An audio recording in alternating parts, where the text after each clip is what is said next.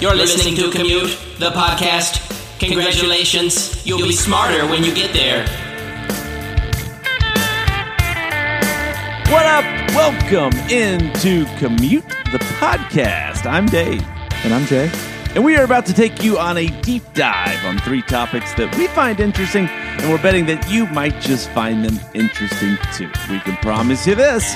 You'll be smarter when you get there.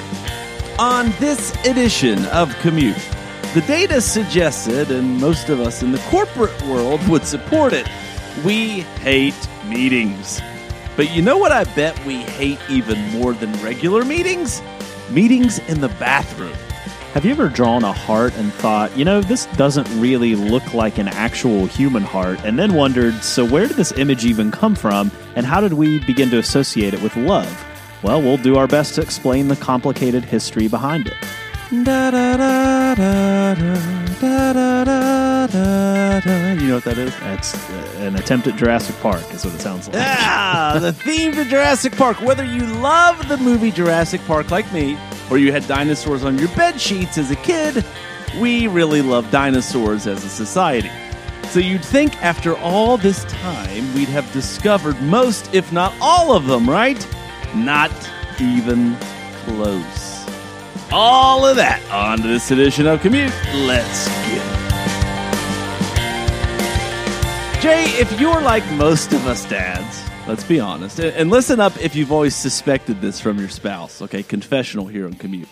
But Jay, let's be honest, sometimes us dads, we go to the bathroom and we just kind of hang out in there for a minute. Like, especially if you have kids. It just gives you a second in your own little world that, at least in theory, is entirely private. I don't know if you're necessarily supposed to be saying this out loud. Like, it's kind of unspoken. It's kind of like the Free. Wow, it's kind of like the Freemasons. Bre- yeah, it's like the Freemasons or something. Some kind of I guess code. since we're since we're doing it, yeah. I mean, it is true. Uh, if if I'm spending a little bit extra time in the bathroom, and you think he's not really doing anything in there, you'd be right. And, and also, the problem is sometimes it backfires. So uh, I'll admit, um, some uh, I've been going number one before, which is peeing. And uh, I'm, of course, taking... clarifying that. Yeah, I yeah, just wanted to clear that up. And I'm taking my time, of course, and I have accidentally dropped my phone into the toilet. Like how like how often? Well, it's only happened once, and I immediately got rid of that phone and got a new one. Because you can't clean it.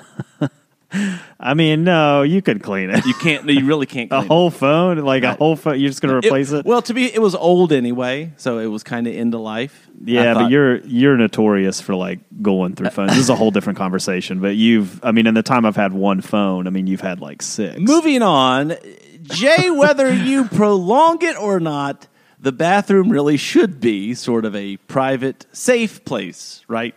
Like a den that provides all of us with not only relief in terms of a bodily function, but relief in that we get just a second to breathe. It's the rare place that is both public and private when you go to do your business. But Jay, what about other kinds of business that go on in there? It may be hard to believe, but throughout history, the bathroom, albeit in a perverse, weird way, has often transformed into an extension of the office. Perhaps no one is more infamous for using the bathroom for toilet meetings than former American President Lyndon B. Johnson. In fact, in historian Robert Dalick's biography, Flawed Giant, Lyndon Johnson in His Times, nineteen sixty-one to nineteen seventy-three, he writes about Johnson's abuse of aides, shouting at them in public and calling them into the bathroom for meetings while he sat on the toilet.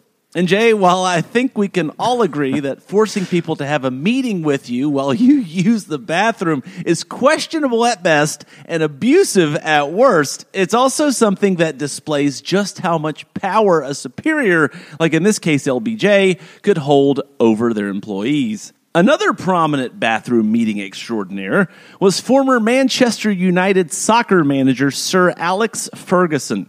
According to reporting from Inside Hook, Ferguson did differ from Johnson in that the meetings didn't seem to be as much about emotional domination as they were just about multitasking.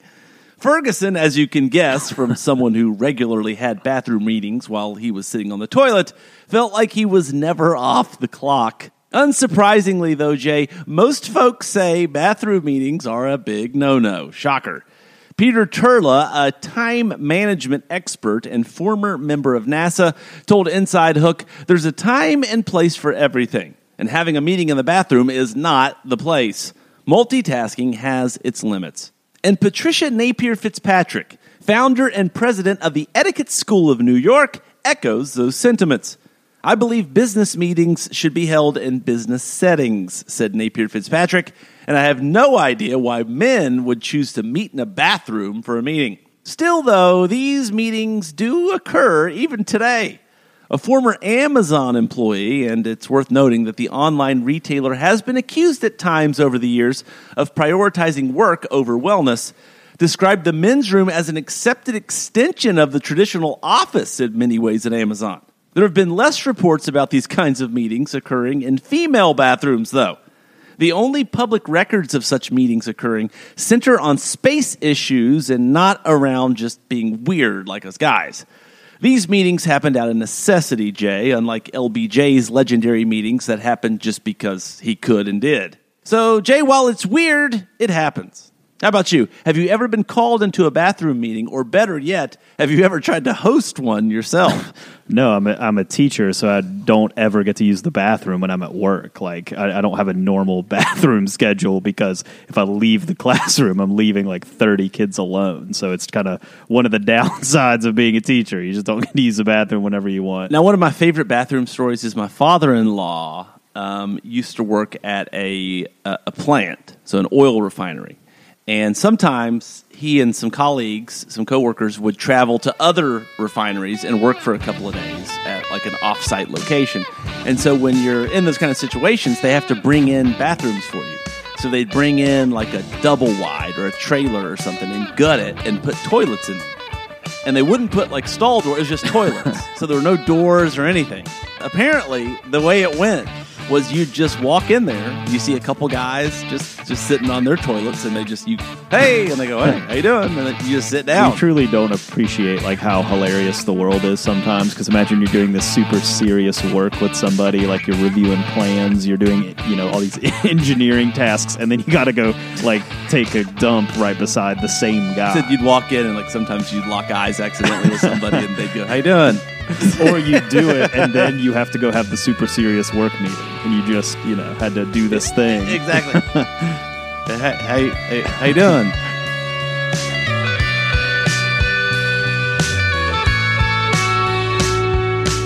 So, Dave, in this segment, we are going to be talking about hearts, and we're going to be talking about love, and how these two things came to be associated with one another. So, on the topic of love, What uh, what is something that you have done in the past to maybe attract somebody that you're looking back on in hindsight and you're kind of thinking, you know, maybe that wasn't the best move? I realize that these kinds of stories just make me sound so old. uh, I'm in my mid-thirties. That, you know, kids today, I always have to say that, but really kids today have cell phones and you can text each other and, and things are just different. So, you know, back then, when we were younger, and we've talked about this before, like, if you wanted to call a girl, you had to call her house and go through her dad. Like, hey, is uh, Sarah home? You know, that kind of thing. So, something else we did is in seventh and eighth grade, you'd write notes to girls, and you'd pass it to them in the hallway, so whoever your girlfriend was. So you're changing classes, you wrote them a note, you give it to them, they write back to you yeah, later. It's truly a lost and art. It was a ton it's of a work. Lost art. It was yeah. a ton of work. It was, because you're having to write the note during class when you're supposed to be doing work. You're not. Half the time, you're trying to write like a poem, and so it's really difficult. If the teacher ever found it, you were mortified because they're going to read the slop that you're writing, and you're, you're on like, and it's not your best work either. You're on like your fifth poem. They don't know that. The best poem's already been given. This is like, I've been doing this every day for a week. I would imagine these notes that you wrote back in the past had uh, some heart symbols drawn on them every once in a while, and if you've ever looked at the heart symbol and kind of thought, this doesn't really look like a heart, and uh, since the heart doesn't really have anything to do with emotion, like, how did we begin to associate the heart with love? And um, so I started digging into this, and I thought the history was really interesting. So, Dave, heart symbols actually go back way farther than you may think. You can find pieces of pottery with the symbol on them that date all the way back to like three thousand B C. But the symbol, while it would classify it as a heart today, if you saw it, it didn't necessarily mean that back then. In these instances, the symbol is a simplification of a fig or an eye ivy leaf or some kind of other plant, not of the human heart, and not specifically as a symbol to designate love and affection. The Greeks and the Romans also made pretty common work of the heart symbol in art and pottery, but again, the symbol seems to probably be more representative of specifically leaves in most cases. Now, the trail from there, Dave, it goes a little cold in tracing how the symbol made the jump from being a stylization of a leaf to a symbol of romantic love, but some theories are out there. One is that the specific leaf that the symbol was designating grew to be more representative of a specific plant called sylphium, which is a plant used in ancient times as a very effective form of birth control. So you can sort of connect the dots on that and see how a plant associated with that may evolve into a symbol of romantic love. Now, the most widely accepted explanation, though, is a little less exciting, as most of these things are. As Europe entered the Middle Ages and the power of the Catholic Church grew, the way science was studied in Europe fundamentally changed. The church suppressed years and years of anatomical research, much of it from the Middle East, and autopsies, which had long been the most effective way of understanding the human body, were officially outlawed. This set anatomical science back decades, and doctors were forced to essentially describe human anatomy rather than sketch it out in its actual form. Really, if you weren't performing surgeries, you probably didn't know what an actual human heart looked like if you were alive in the Middle Ages, even if you went to a university or were even a scientist. Descriptions of hearts, while simplified, sort of evolved through the Middle Ages from cone-like shapes to the more modern heart shape we're used to seeing today. And as art, particularly religious art, began to adopt the symbol, it gradually took the place as our actual understanding of what a heart looked like to the best of our knowledge. A lot of historians will tell you that these two theories, the anatomy understanding and the plant understanding of the symbol, that really both may be true in some way. And the symbol just sort of meshed together into something representing not just a heart, but the emotion of love as well. So the bizarre symbol, while it may not look like a heart, and the emotion of love doesn't even originate there, it originates in the brain, it still has become a core part of our culture and even cultures across the world. And while other cultures may not directly share the heart, for example, in Japan, Japan, the heart symbol is known as kokoro, meaning heart or mind in Japanese. It took on its own unique form, representing a stylized four-leaf clover rather than the classic Western heart shape, but it is still meant to convey the same message of love and affection. So ultimately, Dave, symbols have really complicated, often rich histories, and sometimes when you take the time to dig deeper, you really realize how complex it can truly be. This is from uh, that great reputable source, list twenty-five dot com. uh, so so here are the legit. top three, very legit, here are the top three symbols that have changed their meaning over time. So we've got number three, the thumbs up signal, which I use quite often. Uh, though somewhat debated, sources claim that the origin of the thumbs up or thumbs down came from the Roman gladiators. Roman yeah. crowds used the hand gesture at the end of a uh, of a gladiator match to decide whether the gla- the defeated gladiator should live or die, not uh, to just tell somebody, "Hey, good job, I like your painting." Well, and it was backwards too. The thumbs up meant that you would die, and the thumbs down meant that you would live. So we've ah, kind of flipped see? it at some point too. Number two is the middle finger. So, Jay, obviously we don't need to say what the middle finger means today, but back in ancient Greece, it uh, more or less meant that you wanted to uh, mate with somebody. You were interested in a, a, a possible relationship. So we'll leave that one there. I'd still not start maybe using my middle finger. Uh, and number one, now this one, I, I wouldn't really take this one and do anything with it. It's just probably not going to work out well for you. This would be the swastika. Okay, so in most parts of the West, obviously the swastika is synonymous with Nazi Germany. But in reality, this symbol of good fortune and well-being has been a sacred symbol in Hinduism, Buddhism, and other religions for the past twelve thousand years. Once again, wouldn't do anything with that one. Just let that one go. Yeah, we, we don't have to bring it back. You know, it's it's just it's it's yeah. changed fundamentally. We don't need them all. I have to. Ex- we don't need all the symbols. I have to explain that every year because I teach world history, and when we talk about ancient Asian cultures, I'll show them pictures, and I'm like, okay, listen, I see it. You see it. It doesn't. It didn't mean back then what it means now. Okay, like if I show them like a shrine or something, there's like a swastika on it. It's like, uh, yeah, you see it. It is what you think it is, but it's not.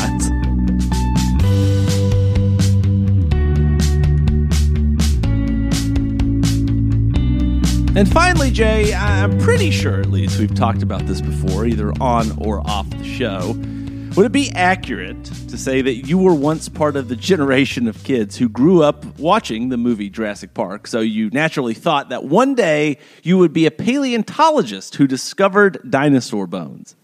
Yeah, I mean, that's definitely accurate. I was really obsessed with dinosaurs as a kid. I had these like placemats that I would eat on with all these dinosaur names and learned how to spell all of the dinosaur names like very suspiciously early, you know, like like you just because I was It's like he can't walk, but he can spell stegosaurus. It's like my name has three letters in the first name, but I could spell like triceratops before, before you know, like um But my kids now, my two oldest, the the twins, we um, have a very generous uh, family member who's been giving us lots of hand-me-downs, and they're they have a child that uh, is a couple years ahead of ours, so we get a lot of clothes from them. You can see very clearly that this other child went through like very strong phases.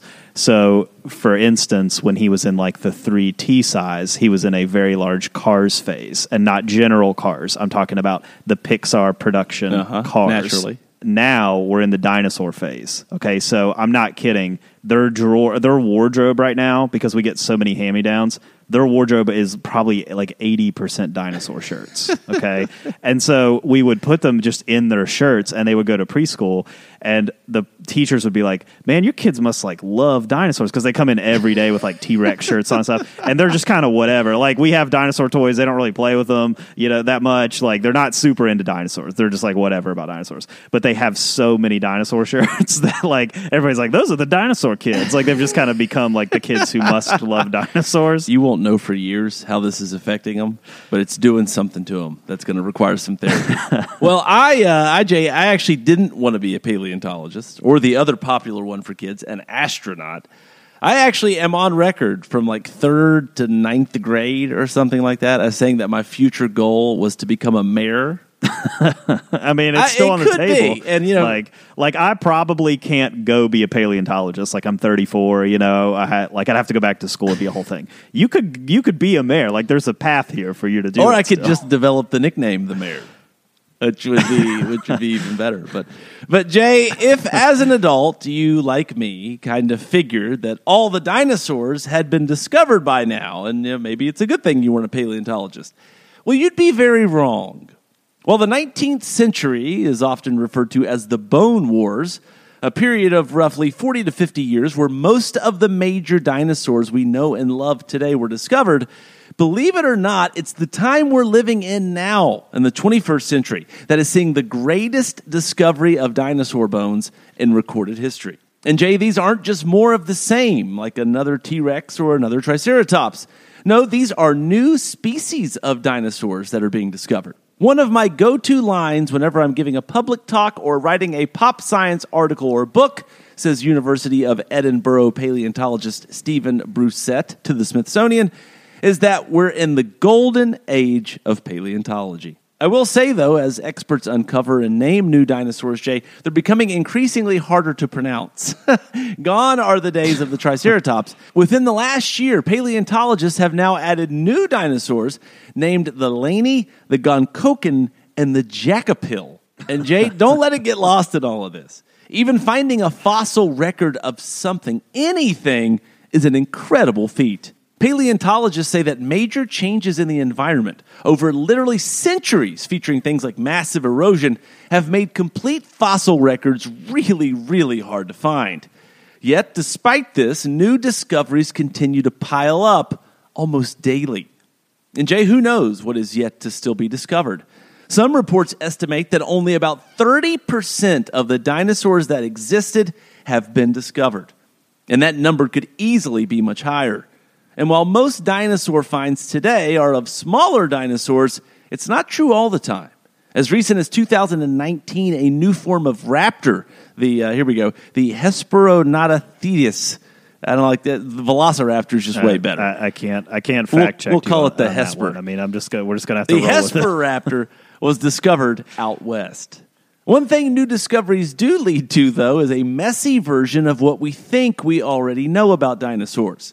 Paleontologists have redone the dinosaur family tree multiple times through the years, sometimes finding what looked like a familiar animal actually represents an entirely new group of dinosaur. And Jay, of course, this includes unpopular changes, like one that hurts me to even think about, is recent discoveries that have led paleontologists to rethink how the Tyrannosaurus Rex probably looked. And it, uh, it feels weird even saying it, Jay. He probably had feathers. Yep.